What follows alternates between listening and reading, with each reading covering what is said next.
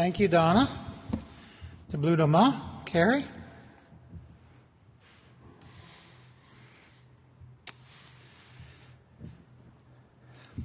If you will direct your attention to the stained glass window right up here by the pulpit, it's one of the great windows in the sanctuary of the Beatitudes. The depiction is of the Good Samaritan. The Good Samaritan has wrapped his arms around and bandaged up this innocent man who was left by the side of the road to die. And the scripture passage comes from the Beatitudes and it reads Blessed are the merciful, they will find mercy. I love our friend Anne Lamott's definition of mercy. She writes, Mercy is radical kindness. Did you hear that? Mercy is radical kindness. Mercy means offering or being offered aid in desperate straits. Mercy is not deserved. It involves absolving the unabsolvable, forgiving the unforgivable. Mercy is radical kindness. Share with you just a couple tales of mercy. The disciples are in a boat on the lake. Jesus has stayed beside, behind the hills of Galilee to do some praying. It is the middle of the night. A storm has come up, and the disciples are somewhat afraid. But as they look out, in the water, they become even more afraid because they see someone walking toward them on the water. Something that would freak you out. And as the figure comes closer, they recognize that it is Jesus. Immediately, they are convinced that Jesus has somehow drowned and this is his ghost walking on the water. And so they are petrified. But Jesus calls out to him and says, It's cool, guys. It's just me. I'm coming on board. To which Peter, man, I give Peter credit for this one. Peter looks out through the, through the rain and feels the wind against his face, and he looks out at Jesus and he says, If it's you, Jesus, tell me to, and I'll walk out to you. That's courage, isn't it? And Jesus says, Come on, Peter. And so Peter does. I'm wondering what it's like for Peter as he steps out of the boat. You know that, you know that place where your foot dangles above the landing when you're stepping down and you're not sure you're going to hit it? I'm wondering if when Peter is throwing his leg out of the boat and it's about to touch the water, if there's any part of him that says, What have I gotten myself into? Well, it's Peter, so it doesn't matter. He goes on. And he goes into the, the water and he discovers that he is standing just like Jesus is standing in the water. Uh, now, the water is choppy, the wind is blowing, it's in the middle of the night, and Peter feels the water splashing against his legs. But Jesus has bid him come, so he comes.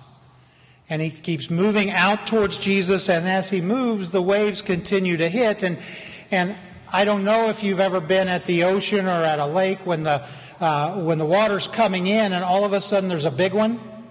It wasn't there before, but then all of a sudden they've been okay, and then there's just this huge one that hits.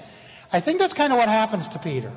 He's walking out towards Jesus, feeling pretty good about it, breathing hard, a little nervous, but he's got it under control. And then some water slaps him right in the face. From the, from the wave, it just hits him. And in that moment, he realizes where he is and what he's doing, and he panics. Lord, have mercy on me, he yells as he's going down. And as he's going down and his arm is up, Jesus grabs a hold of him, pulls him up out of the water, and then helps him safely to the boat. Mercy. Peter didn't drown because Jesus was present and grabbed a hold of him. Mercy. Now, when I look at what Peter did, first of all, I, in, I give Peter tons of credit for this, this amazing bravery. And I also realize that Peter, like all of us, sometimes bites off more than he can chew. Have you ever been in a situation where you say you'll do something, and then right as you're in the midst of it, you say to yourself, This is something I can't do? And you want to bail, but you're too far in to bail? I have a water story. It, I was six or seven years old, and I was at the swimming pool. The, I think it was the one on, on Middle Road in Bettendorf, Iowa. My brothers were there and my friends were there, and, and uh, I couldn't swim very well yet. And they were all going off the high dive. And the high dive was, you know, 700 feet up or something. And they were all going off and having a blast. And I thought to myself, how hard can this be? You climb up to the high dive, you go to the end, you jump. You hit the water, you go under, you swim underwater to the side. 20 feet, 30 feet. How hard can that be? That is my thinking. And so, as my friends are going up the ladder and jumping off the high dive, I get in line. And they say to me, Meech, you sure you want to do this? And I say, Absolutely, I've got this under control. And so I climb up the ladder and I get to the top of the high dive. Now, you know there's a regular dive, and it's for normal people. And then there's the high dive. Did I tell you it was 700 feet in the air? Something like that. And I'm up there. I can remember this pretty vividly. And I'm looking over and I'm thinking to myself as just a child, oops, I have put myself in a terrible position here. And I have one of two choices. I can turn around and walk back and climb down the ladder in shame, or I can jump, hit the water, and swim underwater to the side. I can do this. So I get out to the edge of the diving board and I stand there and I look. 700 feet is a long way down. And I just look. And I think very seriously about the first option of going back and climbing down the ladder. But in one fell swoop, I say to myself, have some guts, and I jumped. And I hit the water, and I went under, and I forgot how to swim underwater. I just panicked. So I came up out of the water, burbling and blah, blah, blah, and a lifeguard had to jump in and pull me to safety. And I remember the rest of my day, the rest of the day, my friends making fun of me, and my brothers mocking me. But fortunately, the lifeguard had mercy on me. Mercy is extended to those who are in trouble. It's not necessarily trouble that we've caused, or it might be. It's not necessarily trouble that we have done something terrible to be in, but sometimes we just get ourselves in trouble. Am I right? We all find ourselves there, in a jam, don't know what to do, crying out for mercy. Mercy is radical kindness. And blessed are the merciful, for they will receive mercy. There is another tale of mercy of which I want to share with you, and it's the one from where the scripture comes today. It is the story of David, King David, fairly young as a king, and he is at his palace and he is up on the roof. And as he looks across the courtyard and into the city, he sees something that catches his eye. And what he sees is, a, is an attractive young lady who is taking a bath. Now, David has gotten used to being king, and one of the things about being king is you get what you want. And you don't really have to answer to anybody, or at least that's what you think. And so, David, he sees this woman, and he decides that he wants her for his own. And so he makes that happen. And after it's over, And after she goes back home, David begins, nah, he doesn't. I was going to say David begins to feel guilty, but I don't think so. He's king. He can do whatever he wants. But then, a few weeks later, the word comes to him that the woman with whom he had sex that evening was pregnant. Her name was Bathsheba.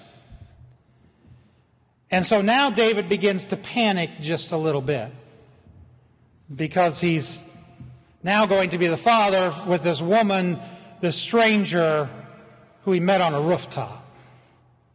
And she's married. And her husband is one of the warriors in his army. And her husband Uriah comes home. In fact, David calls him home. David calls him home when he finds out Bathsheba's pregnant. This is, this is kind of brilliant. David calls him home and he says, Uriah, you've been fighting so hard. Here's what I want to do I want to give you a weekend pass. Why don't you go to your wife and just hang out with her for the weekend? You all know what's happening here, right? The thought is that hopefully Uriah and his wife will have relations, and then David can say, Oh, that's who that baby belongs to. But Uriah thinks of his men back on the front line. And he says to David, I won't do that. I will just sleep out here on the sidewalk all weekend, and then I'll go back to my men. And so David is so frustrated and so confused, he doesn't know what to do. And so when he sends Uriah back to the front line, he sends word with Uriah. This is what stinks so much. Uriah, take this sealed envelope and give it to your commander. And in the envelope is the letter that says, make sure Uriah is at the very front of the line. And Uriah goes to the front of the line, and soon he is killed. And David feels like he's gotten away with a big one. He starts to develop a relationship with this, with this Bathsheba, and she's going to become one of his wives. And David is feeling good about everything until the prophet Nathan stops by one day. You guys know the prophet Nathan? Prophet Nathan isn't afraid to talk to kings. And he walks into David and he said, Here's the scenario, David. There is a poor man, and he has one sheep to his name. There is a rich man who has a thousand sheep and can buy as many sheep as he wants. But when it came time for the rich man to have a dinner, he took the poor man's sheep and slaughtered it and fixed it for his guests. And when David hears this story, he is just furious. How could this rich man do that? How could he take such advantage of the poor? And so he says, Tell me who it is because I'm going to take care of them. To which Nathan says, You, David, are the rich man. And perhaps for the first time through this entire scenario, David's eyes are opened to what a scumbag he has been. And his heart breaks. And Psalm 51 is the song he wrote, the song of repentance that he wrote as part of this ordeal after Nathan has come to him and he has been caught. Have mercy on me, O God. O God, according to your steadfast love, according to your abundant mercy, blot out my transgressions. Lord, I'm so sorry. I need your mercy, your radical kindness right now in my life. Wash me thoroughly, the psalmist writes. David says, Wash me thoroughly from my iniquity and cleanse me from my sin. For I know my transgressions and my sin is ever before me. I have been a terrible person, O Lord. Please, oh, please have mercy on me. Let me hear joy and gladness let the bones that you have crushed rejoice. Hide your face from my sins and blot out all my iniquities. Create in me a clean heart, O God, and put a new and right spirit within me. Do not cast me away from your presence, and do not take your Holy Spirit from me. Restore to me the joy of your salvation, and sustain in me a willing spirit. It's a beautiful prayer. It's a beautiful prayer of repentance and confession. I have one problem in the prayer, and I didn't read it here. I think it was read earlier when David says, Against you and you alone have I sinned, O God. No, that's not really true. David sinned against a lot of folks in this scenario, um, but he is king, and so that's the way he thinks. But he says, Oh God, have mercy on me. And here's where mercy gets tough for us. We love the idea of radical kindness we love the idea that God would reach out to us in a jam and pull us up. But in this moment, as this man who has done terrible things cries out to God, he seeks mercy and he discovers it. Mercy is sought and given even in our worst moments. And we're glad for that for us, but not always for others because in their worst moments, they should have to suffer some for their terribleness. But here's the thing about God's mercy it is beyond mercy. God is merciful beyond merciful. God's mercy is radical. God's mercy is complete.